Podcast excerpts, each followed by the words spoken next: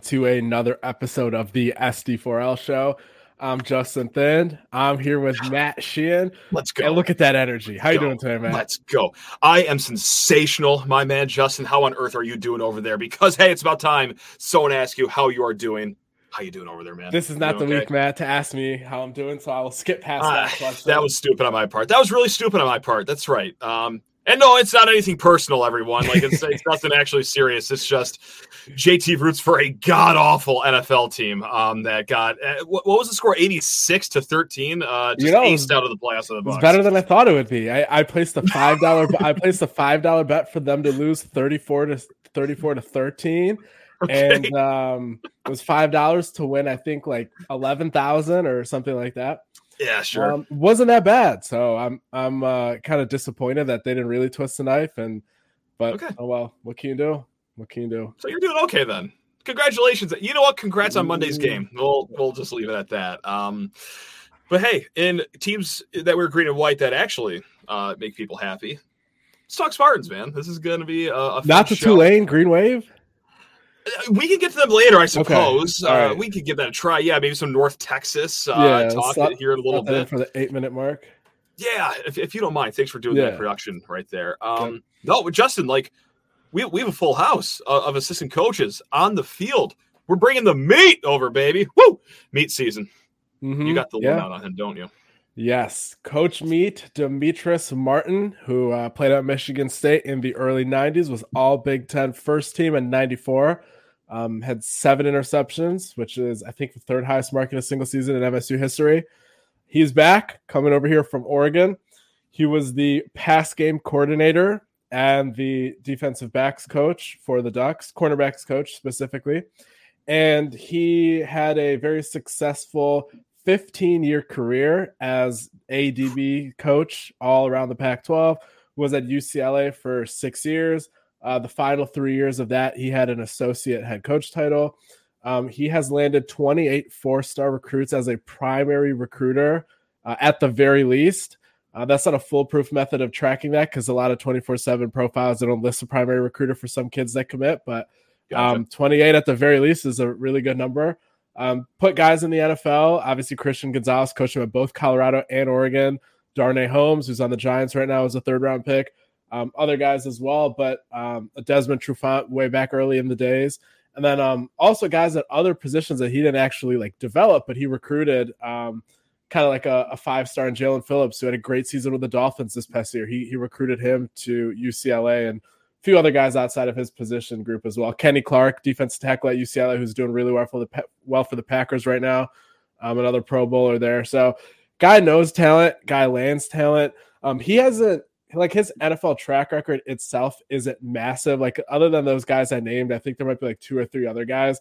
But a lot of that is he kept seeing himself get promoted like after two years everywhere he went um and um well i guess not promoted but like going from an arizona to a ucla yeah. um Right. and then like after six years of good run at ucla like then kind of you know then a new staff they didn't retain him so then he goes to colorado then he gets promoted from there two years later to oregon and christian gonzalez he, he had in that in that kind of stretch of his career so but you kind of get the point so he's not there long enough really anywhere but he's also moving up places it's not just he's looking to leave anywhere to, to get out so makes sense there but most importantly, the units perform well, um, and he can recruit well. So if the NFL laundry list isn't looking like a BT Jordan client list, so be it. But he's a guy that that got to produce his results. So looking at some of the on-field success uh, throughout his times here, like in 2015, uh, UCLA had the seventh best na- pa- best passing defense in the nation according to pass efficiency.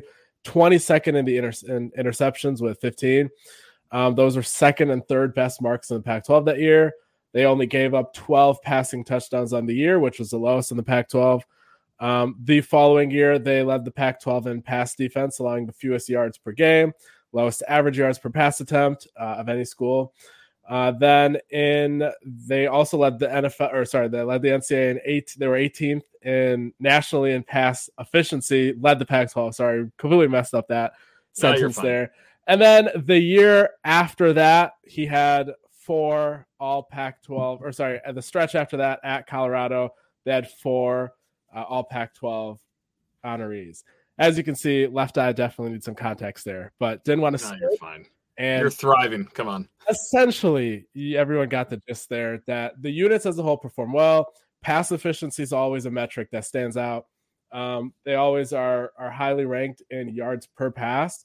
Um, so a lot of the times, like even like some of those UCLA defenses that might have had like the Jaelan Phillips and had a good run defense, they might throw against them a lot. So maybe passing yardage yeah. game might have been closer to the 300s. The pass yards per play are kind of the more crucial thing there. But Matt, what do you think about this hire? Just looking at it on paper. I like it. And I look at it from like the whole macro level too, of just how they rostered all 10 coaches here. And they didn't just put one that was specific for special teams coordinator. I do, and I know I'm going away from the coach meet here, but I do like that they did two co special teams coordinators, both guys with a little bit of experience in their past. It's not like they just, you know, threw it to some random guy that has never coached special teams before and said, I, I guess you're the special teams coordinator now. Like, no, both Wilt and Bhonapha do have special teams coordinator experience in their past. And I do like just throwing two secondary guys on the same staff. Now, is that because like many state fans, I've almost bashed my head clean through the drywall watching some secondary play mm-hmm. here in recent years. And the more coaches for that group, the better. Yeah. Yeah, maybe. But also, uh, cornerback and safety is different enough of a position to merit their own assistant coaches. And when you get a guy like Coach Meat with, like you said, over a decade of great experience, both on the recruiting trail and producing guys to all conference level talent. Yeah, how can we say no to right. that? Um, I, I, do have a question for you, and I'm going to put you on the hot seat here. I'm going to mm-hmm. just try to squeeze as much juice out of this insider orange that I can. Obviously, he's an alum of Michigan State. You know, when Michigan yeah. State comes calling, that makes it a little appealing. Hey, 517 area code. I'm familiar with that. All right, let's go back home. But it's not like Oregon is just some downtrodden program that right. is on the downfall. Like that is a program on the rise. Like that is a strong place to be. Do you know how hard it was to pull him away from the Ducks program? Was it yes. as easy as like, hey, come home, or was it a little challenging? Yeah, so that's kind of why this took so long because it wasn't necessarily easy, but at the same time, Oregon wasn't okay. going ahead and telling him, "Hey, if you stay um, we'll make sure that you kind of get a look as a defensive coordinator here in the next season or two. Like they weren't throwing gotcha. the kitchen sink at him, but this was not a like kind of one of those things where like a Travares Tillman going to Georgia Tech a few years ago, right? Like where right. everyone knew like he kind of that was like the nice way of firing him. So yeah. because of that, like Lanning and Oregon wanted to keep him without having to do anything drastic and and kind of give him the king's ransom. But at the same time, like he has wanted to come to Michigan State for a very long time. Um, gotcha. I believe I wasn't covering the team back back then, but I was told that even back in 2018 when Coach D'Antonio hired Paul Haynes, um, at that point, uh, Coach uh, Meat wanted to come over to East Lansing, and then during the Tucker era, he as well wanted to come. So I don't know if right now it's the fact that like he's continued to prove himself and he was good enough for Oregon, so he should be good enough for Michigan State. If that's the dynamic of why he finally got the call, or if it was just Coach Smith was on the West Coast all these years and he's known about him and he's been wanting to hire him ever since he got to a program good enough where he could poach him. So I don't know which of those two sides of the coin it is, but either way, he's finally kind of gotten his wish, which is what helped Michigan State go ahead and poach him. If he wasn't an MSU alum and let's say he had no allegiance to MSU, he probably isn't leaving Oregon to come to MSU, mm-hmm. but that's what that's why you take advantage of kind of who your program is, the, the alumni factor, and, and you kind of use your network, and that's why you kind of try to go ahead and make those moves. Overall, I'm feeling good about all ten assistant coaches too, and I, and mm-hmm. I say that knowing full well, like you really have to go out of your way to hire an assistant coach and have the fan base without even playing a game be like, oh my god, horrible hire, like eh, Uh, most of the times when you do hire an assistant coach, you can talk yourself into them right. being a really good hire. Some it's very easy, like Coach Meat, or others it's yeah. like, hey, like Chad Wilt, okay, you just coordinated or co-coordinated one of the worst defenses in the Big Ten the last few years, but you can always say like, okay, well, he's only an assistant coach. He has coordinator experience. He knows what it takes to be a big dog, but he's not going to be that role. And right. yes, he's familiar with Rossi. So I, like, yeah. I don't know. I, I, know I just sound like a Homer fan saying like, "Hey, great staff so far," but I, right. really, I mean, it, it's it's been a nice methodical hiring. Yeah, taking guys that he's familiar with from Oregon State, plugging them in, and then also going a little outside his comfort zone because, well, I, outside his comfort zone is just the Midwest and you do need some Midwest guys in your right. locker room to and, captain this thing. And, and and the way that I know that this hire was made also is refreshing in terms of a process standpoint because. Okay. Um, he wanted Rossi to have the final choice and the final approval because that's his side of the ball, and he wanted him to feel in control and empowered to hire okay. who he wants there. But at the same time, he kind of went ahead and, and vouched for um, Coach Meat, and he said, "Hey, I've been out there, I've recruited against him. This is somebody you strongly should look at. It's going to be your decision." And they went ahead and they had interviewed several other guys. Um, I think Archie Collins at Pitt was another guy that they considered quite closely. And at gotcha. the end, Smith kind of kind of put the choices out there, and he said, "Rossi, who do you want?" And they both they both seemed to be on the same page. And um, Rossi agreed with with uh, Coach Smith that Coach Meat was who they wanted. So I think uh, it was kind of just refreshing that they were very very thorough. Um, and they just came to the same conclusion. And it was Smith letting his DC hire who he wanted, and it just happened to be who Smith also wanted. So that was good. And then at the same time with with the Wilt hire, which yeah, we'll see. I'm in wait and see mode on that one for sure. Yeah. Um, that was someone that Rossi had wanted for a long time. That one, Smith probably didn't have a lot of input, and that was more so of him just saying, "Hey, you want this guy? I trust you. This this can be your hire." So it was a mm-hmm. lot of input and feedback, and just a, a, working together in a cohesive manner to assemble that defensive staff. And um, it was just, I don't know, I, I really like the process. We'll see how it pans out. You can only like the process if the results are good for the most part, but yeah, um, I, I do like the process. And honestly, at the end of the day, two years from now, eight of these assistants are probably going to be very safe. Two of them, whoever, whatever, two, no, I don't know yet, but 2 mm-hmm. of them, people are going to be saying, oh, these are two spots where they probably could upgrade. You know, we like 80% of the staff, but these two, they can get someone program. a little more dynamic. So, yeah. we're not they're not going to go 10 for 10 here and we're not going to be sitting here and singing the praises of everyone two years from now but right now on on paper i, I like pretty much all these hires and th- there's like a lot of guys that have long term track records on the West Coast that I mm-hmm. hope they continue to leverage. While there's also a great chunk of focus on them trying to uh, trying to focus on the Midwest and the East Coast. I know Rossi's going to help them break into the East Coast. He's a Pittsburgh Central Catholic alum. Yep. Um, so they're definitely going to hit that hard. And Brian Wozniak and a lot, and pretty much the whole staff is dedicated to hit the Midwest very, very hard in state. And then, yeah, like I said, like when you have have a Keith Bhonapha, and you have um, a coach uh, Legi, and you have Coach M. That recruiting advisors and high school coaches and trainers all up and down the West Coast kind of view as the pinnacle of their position groups. You have to continue to leverage that. You have to still keep getting offensive kids from LA. You have to keep getting the Polynesian trenches, you know, and keep that culture and that mentality and open that pipeline back up. So I, I think they're well they're well equipped to recruit nationally and I hope they continue to do that. I hope they don't hyper fixate in the Midwest. And um, I don't think they will, as we've seen from the offers they've sent out recently. Completely agree with that. Yeah, this is going to be a, a four time zone uh, mm-hmm. structure when it comes to recruiting. Um, now, speaking of recruiting, and look, if, unless you have anything to add about the coaching staff, because I'm just going to flip the page. Don't believe so.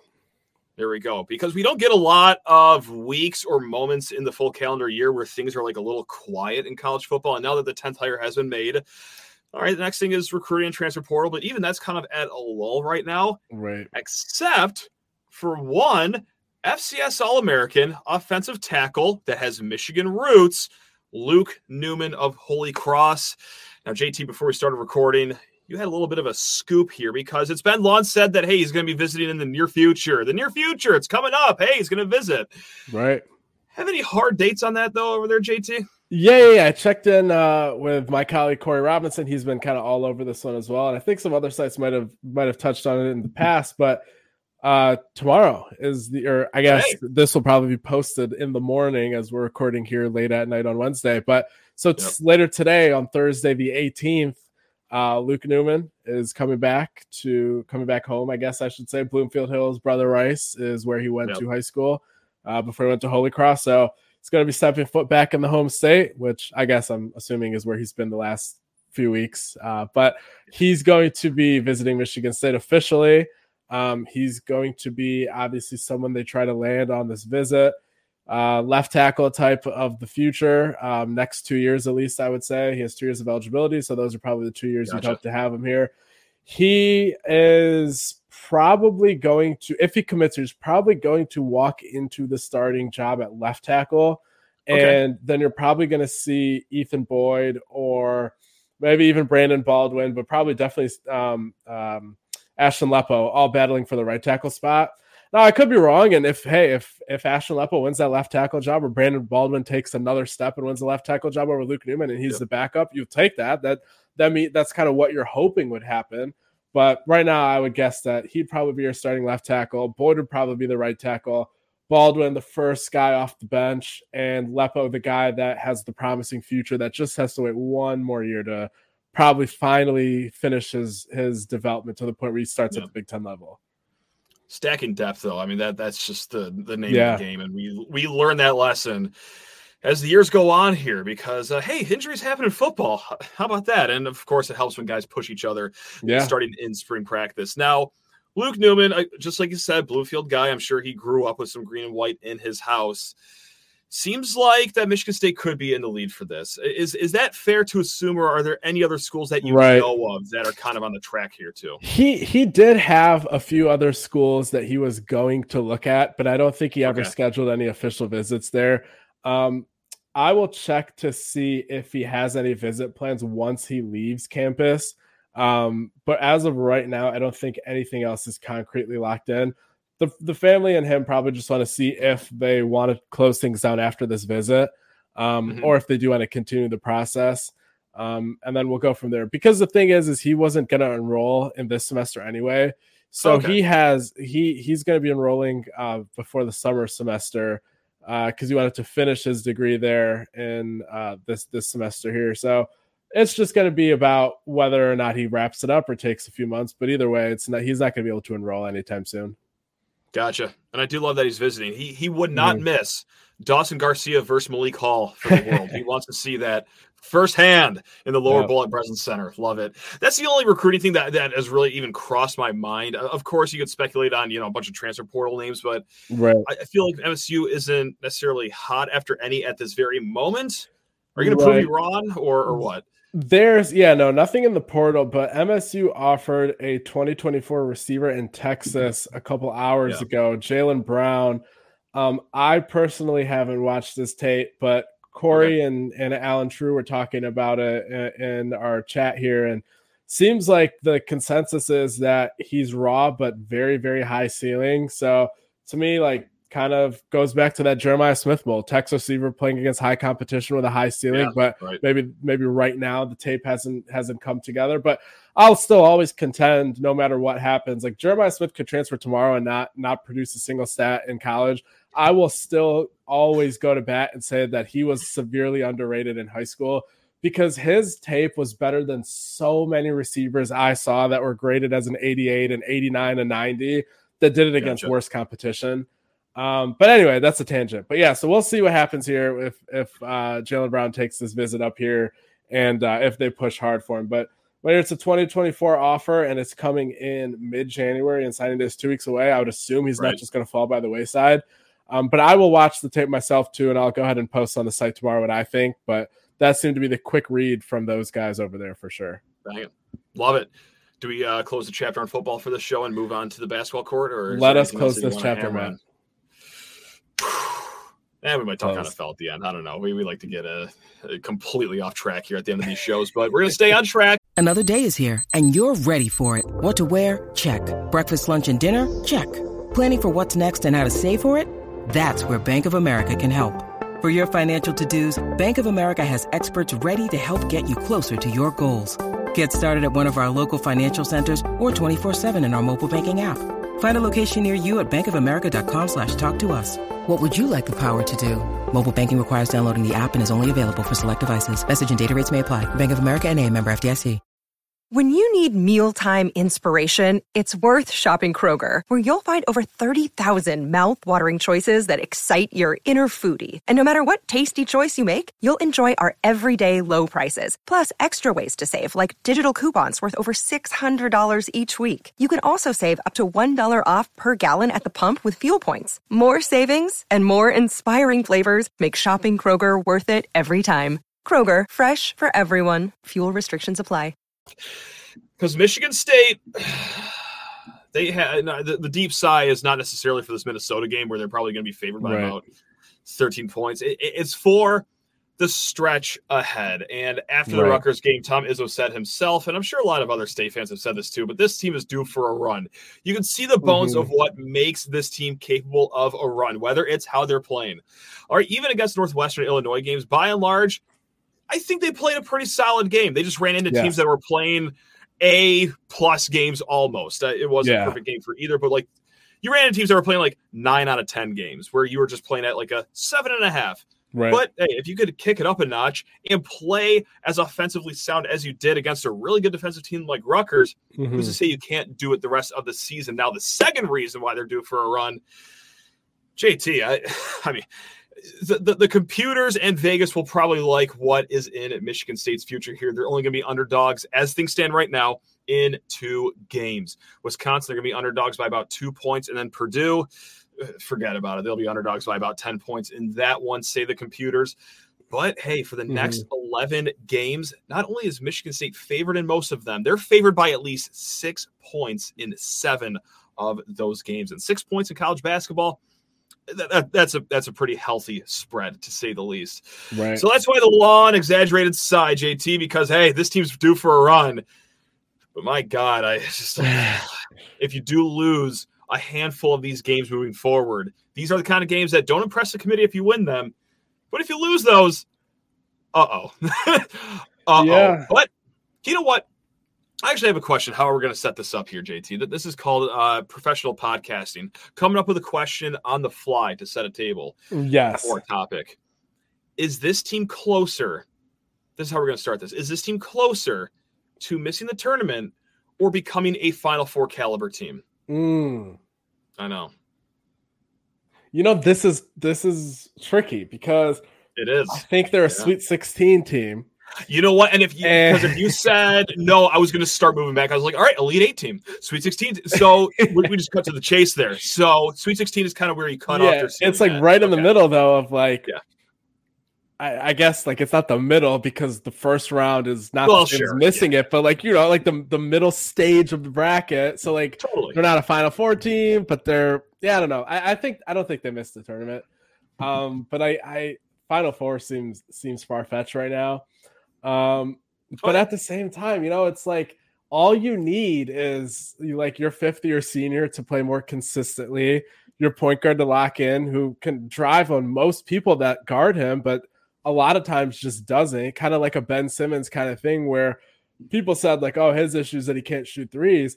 I would always contend that was the least of his issues. He could have driven on anybody and everyone that guarded him except maybe four people in the league, and he just never he never chose to.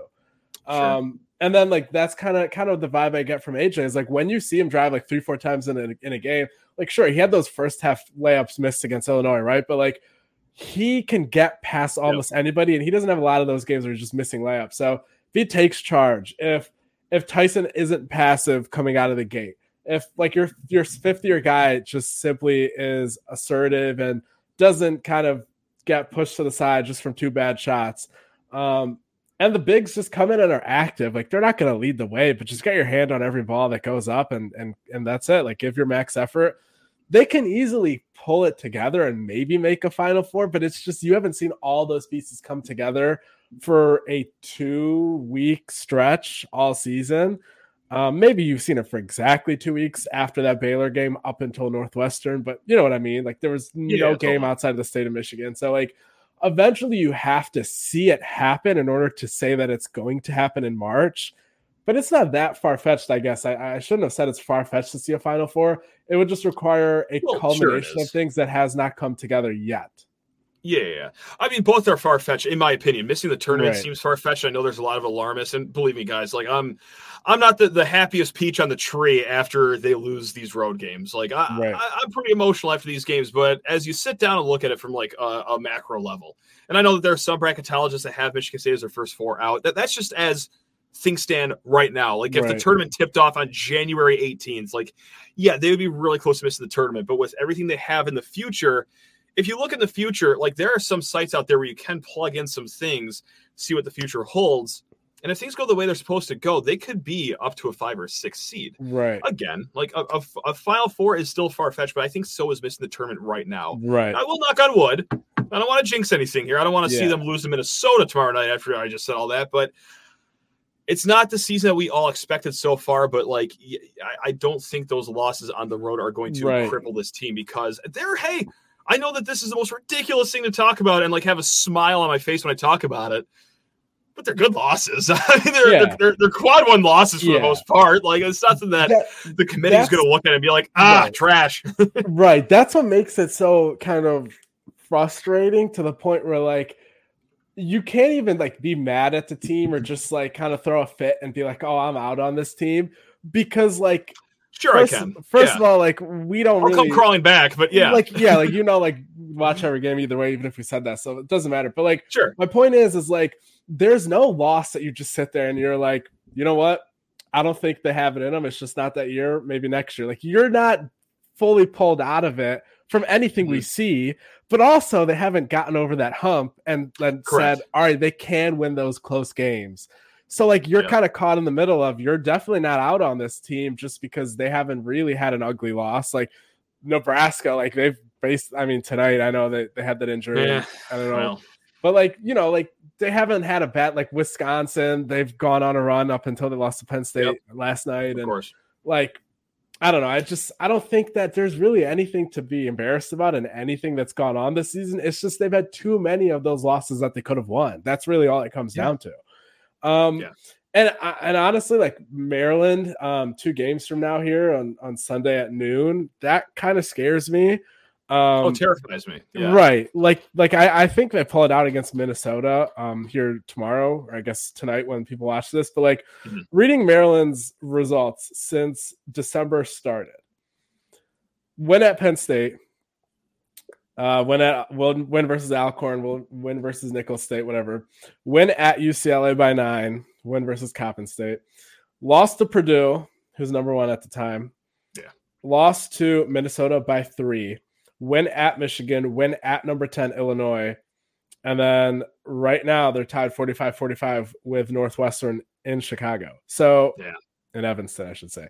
But you are looking at a team that's only two losses since December started is number one Purdue and by three to Minnesota. Um, so like again, is it a team Michigan State should beat? Yes. But again, is it a team that's horrible? No. So right. I don't know. And it's, it's on the road, of course. Right. Yeah, exactly.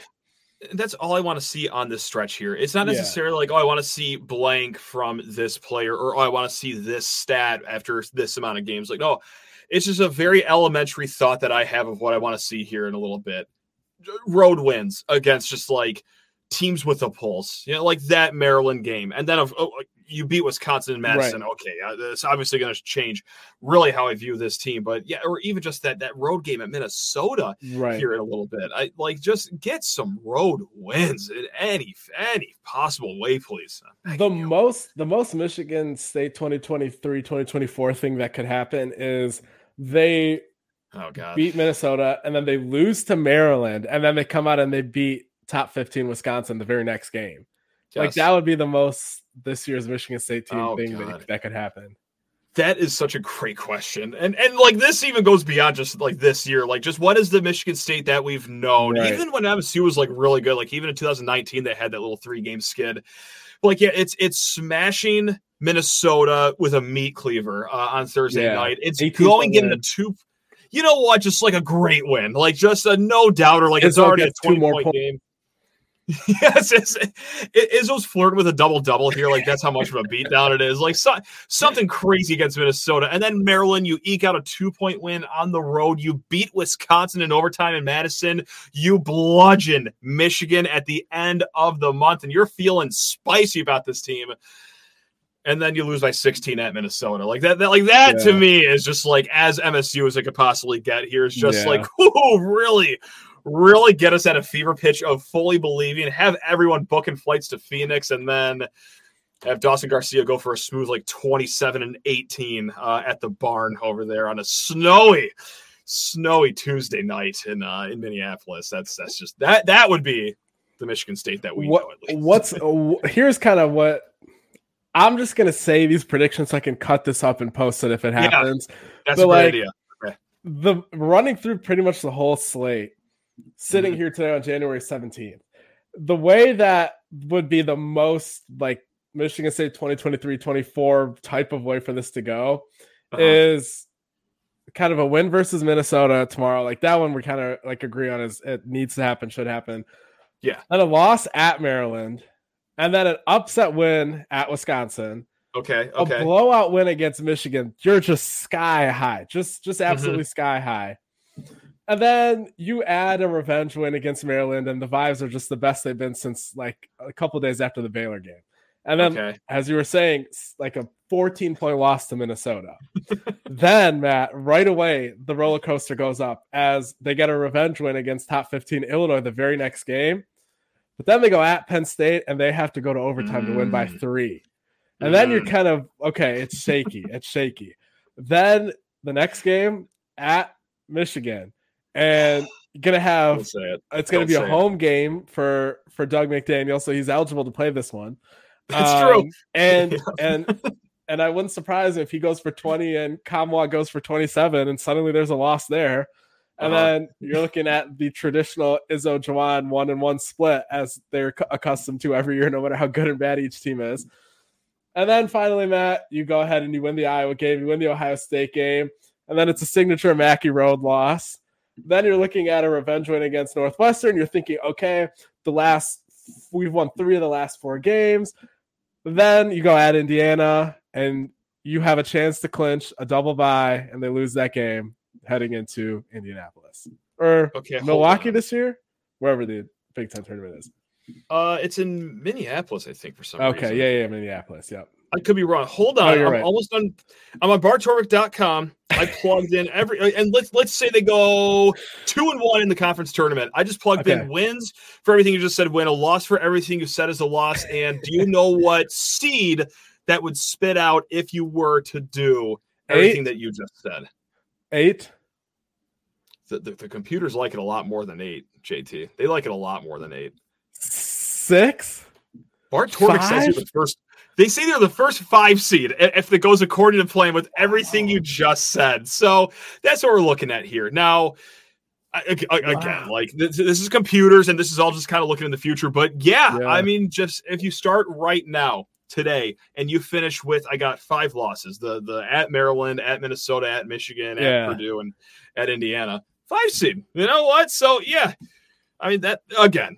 Will that actually happen? No, probably you are probably closer to it, like being like a seven seed right there. Because what would the record be at the end of the year? After Yeah, that? that's- that's why I said 21 eight and 13.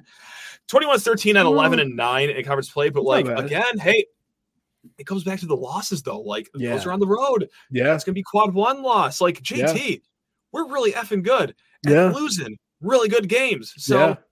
there, there, there's a there's a secret on that sauce there that, that is getting Michigan State uh, on the healthy side of that bubble. Yeah, line. you know, So- you putting those those results in because I firmly believe a lot of those can happen. Maybe not all of them. I Oh, was trying absolutely, to oh, spin a narrative, absolutely, it could happen. Yeah, but you putting those in has provided comfort probably for some Michigan State fans that are kind of hearing those Yeah. results and like, yep, can definitely see them losing that last game to Indiana for no reason, even though they shouldn't, and still having a favorable five seed that possibly a five seed as as you said. So that's uh, it's good to hear.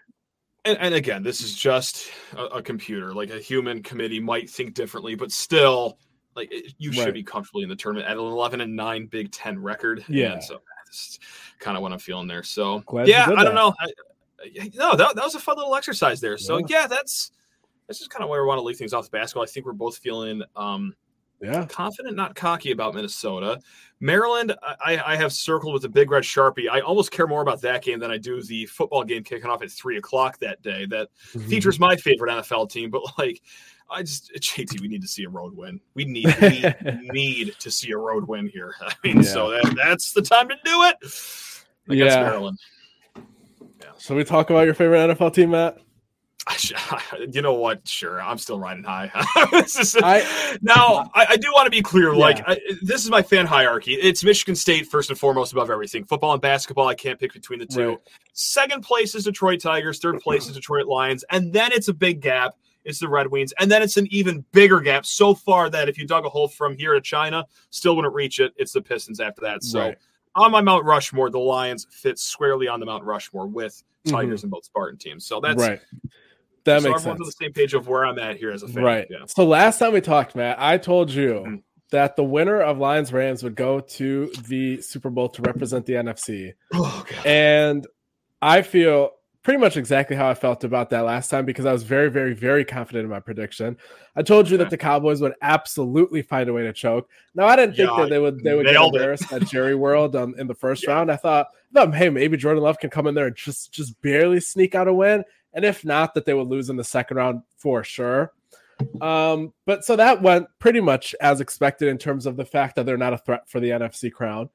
The Yeah. 49ers, I, I we haven't seen them play, but they have been the absolute definition of flipping the switch the wrong way in the playoffs the last several years in terms of play calling, game management, approach. Kyle Shanahan would probably not even go for it on fourth and two inches from the 34 if you gave him the chance next week. There's going to be a Probably. couple in the NFC title game against the Lions. There's going to be a, ch- a couple plays where Aidan Hutchinson's being blocked by the second best tight end on the 49ers, and Purdy's going to get his wrist snapped, and they're going to be on B list podcast the entire offseason whining and crying about it. And just the most mentally soft, weakest organization from top to bottom, all the way from John Lynch, all the way down to the. Well, I can't say the long snapper because that's that's Taybor ball Pepper, I boy. believe, but yeah, whoa, whoa, whoa. um, Taybor yeah, Pepper yeah. catching a stray.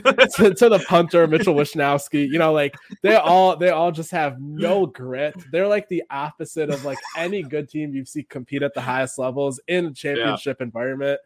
It is just to the point where, like, if if somehow some way. Um, Green Bay can beat them. It would be ideal for Lions fans just because of the fact that you guys won't be seeing every single week a new clip about oh, if this would have been different, we would have beaten the Lions, and they're gonna try to try to discount your victory over them for the next eight to twelve months. So yeah, to save yourself from all the tweets that you'd be reading, you just prefer the Packers knock them out, and that hey, the Packers are not going to be any slouch if the Lions have to play. no, them. my God. No, no, no, no, no, no, no, Yeah. No, But one thing I will say though is like all the credit to Jordan Love and the evaluation they've done, but Lafleur has those guys running wide open. Um, he does make some high, high level throws. Um, Yeah. And there's a little bit of that with the Texans too. Like CJ Stroud makes some of the hardest Oh, sure. throws you'll see, but Bobby Slowik has a lot of those guys running wide open too. Um, but like, let's see, let's let's find out what those guys are about. Um, I think I think either way, the Lions beat whoever wins the Green Bay. And um, one thing I will say is, whatever money that people have now, this is not financial advice, but whatever money Okay. you have, take it out, put it in FanDuel, and put every penny you have on Lions minus five and a half. The line moved to six or six Wow. and a half. Definitely outline Yeah. that down to five and a half.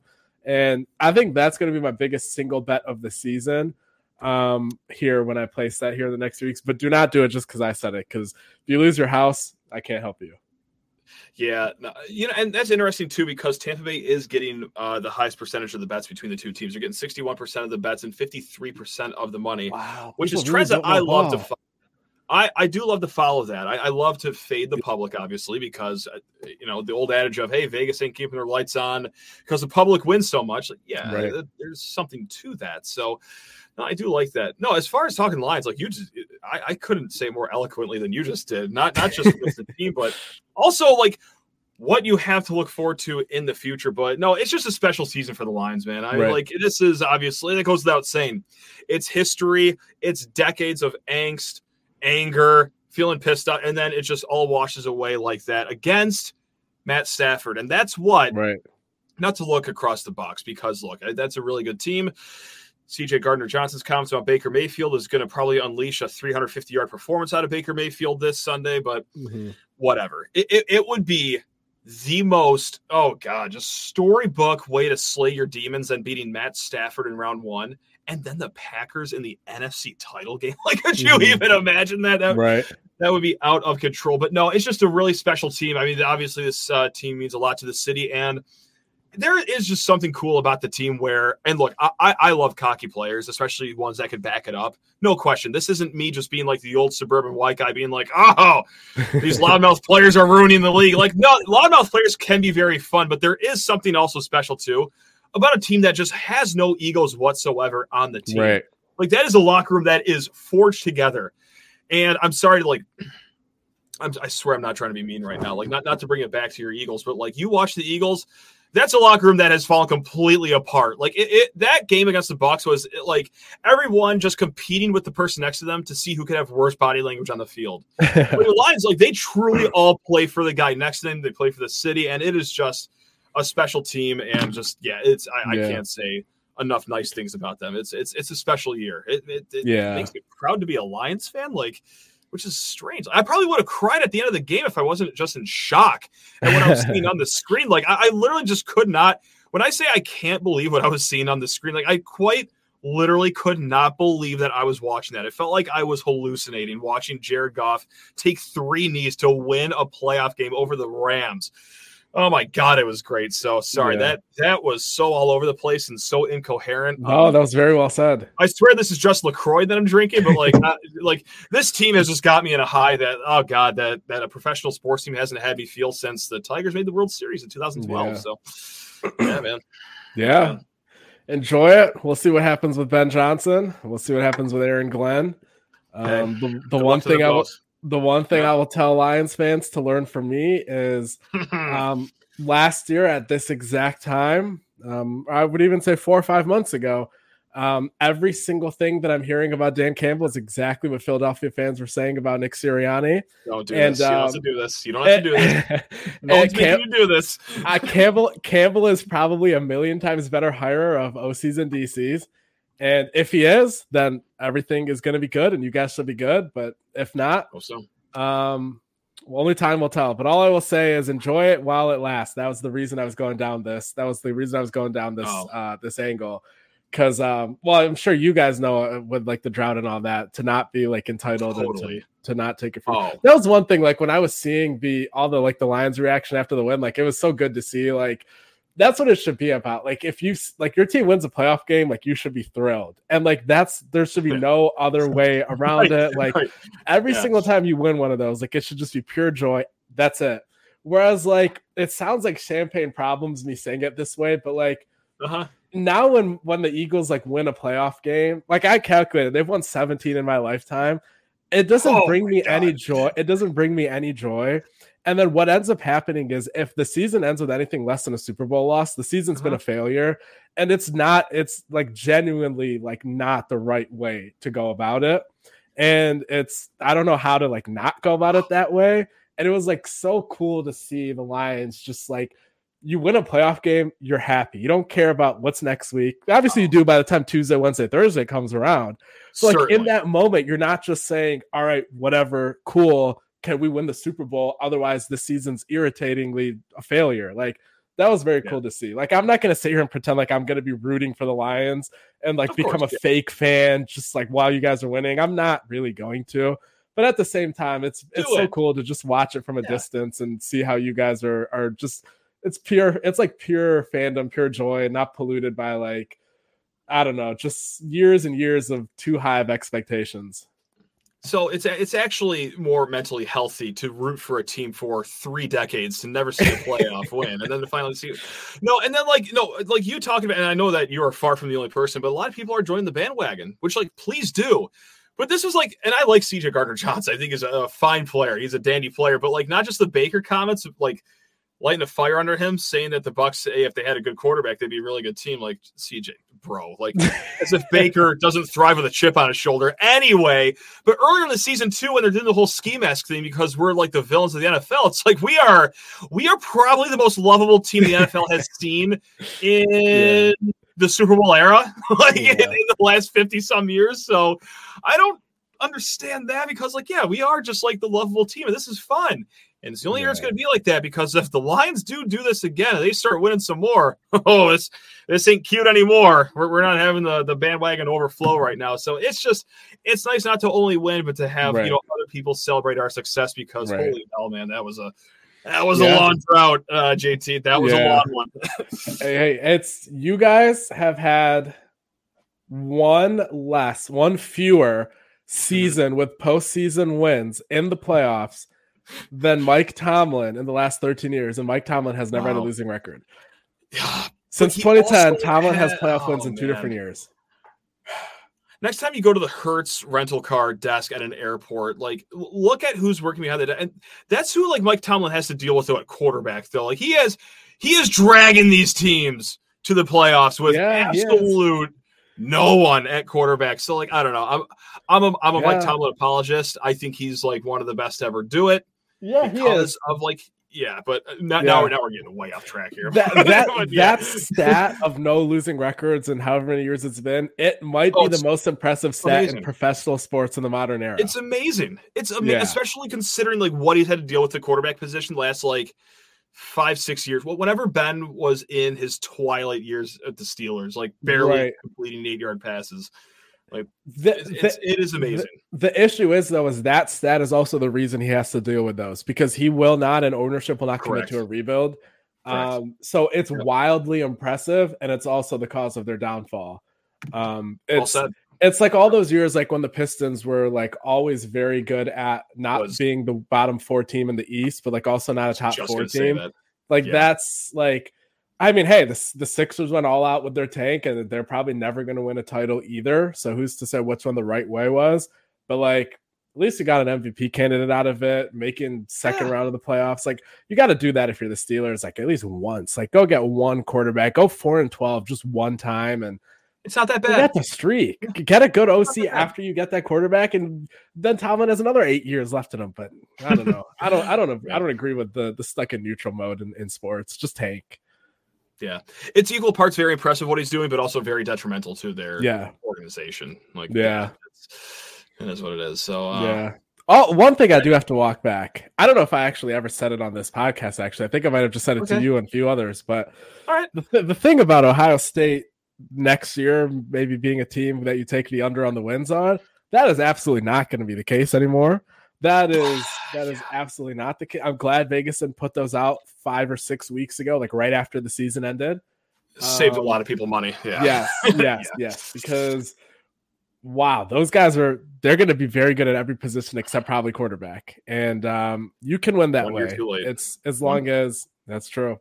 Very true all those donors they saw they saw Harbaugh and Michigan raise that trophy and said we're going to be paying every kid the same equivalent of a second round draft pick salary and bringing them all back. But too late. Yeah, too late. That or, that Oregon Ohio State matchup is going to be one for the ages. Just just phenomenal ball. Just real hoops just going to be real, real hoops. What happened to the game I love? That's what happened. Oregon versus Ohio State. That is college football as we yeah. know it. Oh, can't wait. Michigan State at least oh. gets to play both of them back to back this year, so you just knock those two games out. Um, I do like that it is back to back. Yeah, that's yeah. nice. Because because the schedule isn't as easy as people were making it seem at first. Because the way that Oregon is built is like they are going to not win that biggest game, but they will probably beat everybody before that. Mm-hmm. And mm-hmm. um, that was always very scary to me. In Ohio State, I just think Michigan State can't beat them this early in the Smith era. So to me, those are auto losses, and you're probably looking at five and or sorry, three and two after five games at best. Mm-hmm. Um, also, you have that game at BC and the and the game against Tom Herman in Week One. So I mean, we're not going to dive into the whole schedule, but I, I think that this year's schedule is probably as hard as it would get because in a future year, like say you swap out Ohio State or Oregon for maybe a Penn State, I don't know. Like, I don't think that's any tougher. So I think, right, Matt, that was the original perception is this is as easy of a schedule as you could hope in the expanded era. I don't know if I agree with that, but I don't know. It's gettable. I mean, just the way that they're structured too. I mean, I, yeah. I don't know. Maybe this Could is go on run like at the my, end. my brain works, but like the first chapter, hey, the first four games, doable. The second four, terrible, awful. Like that's gonna be very hard. Right. But hey, you get Iowa at home at least. But then the last four, right. okay, hey, yeah, two yeah. of the three chapters look good. I don't know. Maybe that's just like how like no, that makes sense. Like, that does make sense. There, there, there's a run to start the season. There's a run to end the season with momentum. That does yeah. make sense. The way I was just looking at it is who are your three hardest opponents? Mm-hmm. And right. could you have found three harder opponents? And to me, the answer to that is no. Um, oh. But everything else there is true that you said. No, that's fair. Runs. But yeah, anything else? Quick, uh, yeah, go ahead. Yeah, th- th- there is. Uh, there was college yeah. football news that broke that's very relevant to Michigan State. Taulia Tagovailoa, mm. no, you'll not be going back to Maryland for a 19th season. The NCAA said enough. Go get a job. So thank God because um, going there week two, and we all know uh, early season Maryland versus late yeah. season Maryland are two very different teams. at least they have their 17th year quarterback not returning. So very, yeah. very happy to hear that news this week. Thank you, NCAA, for finally doing something. Correct. Yeah, I, I cannot believe that that was something that they were going to be looking at. Um, yeah, I guess I should have mentioned that when I just said they'd be starting three and two. But like, yeah, to, oh, Taulia like not being part of that, I, I think is is a win. Delightful. Um, Delightful. And actually, no, that would be four and two. But yeah, because the game that's not listed here is the one that's still the TBD. So you could possibly oh, yeah, look at a win right, versus yeah. FAU, a win at Maryland, ideally the TBD game, and then at Boston College. So you could be four four and zero oh to start the season, four and two after the two hard games. Then you get the bye before you get Iowa, Michigan, Indiana, and then a double bye, and then Illinois, Purdue, Rutgers. So seems like there's a double bye donated denoted here on the Free Press website. Um, so. Okay, yeah. but all right, we did not need to do a schedule preview. That's my bad. I apologize. But oh, um, we'll, we'll, get, we'll, get, to it in August. No, my, my favorite, and this happens literally every single show. Uh, this is a little peek yeah. behind the curtain to all the viewers. Like, we were wondering, hey, do you think we're going to get to over 30 minutes here? we're, we're, we're in minute number 50 right now just because we just ramble about just yeah. inane nonsense uh, at the end of the show. Oh, man, so, we could have done four hours and 30 minutes if I started talking about head, NFL head coaching candidates right now and how Bobby Slowik's scheme is just electric. Division by division, just breaking yeah. it down. It would just be yeah. a minute and a half. Um, at zero, sure the six though, that are still around right now would love that. The absolute goat defensive coordinator, just low key being on the Panthers and nobody even knows. Top two defense, but like with no time of possession help from the offense. No, none. No, defense is on the field for 51 minutes per game. it's, yeah. it's tough. It's tough out here, those Charlotte streets, man. It's yeah. tough. All right, Matt. It was excellent diving into all of these topics. Good luck to your Lions this weekend. Thank you. Hopefully, yeah. they destroy the 49ers next week if Jordan Love cannot do so this week. And um, look oh, forward Bucs to first. Bucs first. no, it's over. It's a wrap. The Bucs, Matt. Last year's last year's Eagles team beats this year's Bucs team 52 to seven. Yeah, and, and, and yeah. and last year's Eagles passing offense was garbage against anyone that's a top 14 quarterback. They feasted on the bottom 20 uh, something quarterbacks, but like they got absolutely wrecked by the ah, whatever. Not going down that road. Um, okay. All I will say is do not let Matt Patricia convince you that Jonathan Gannon last year was any good. He was not either. And okay. with that, that does it for like this that. week's episode of the SD4L show. I like that. And Appreciate you joining, Matt. Appreciate everyone for listening. Make sure you like and subscribe, and we will see you next week.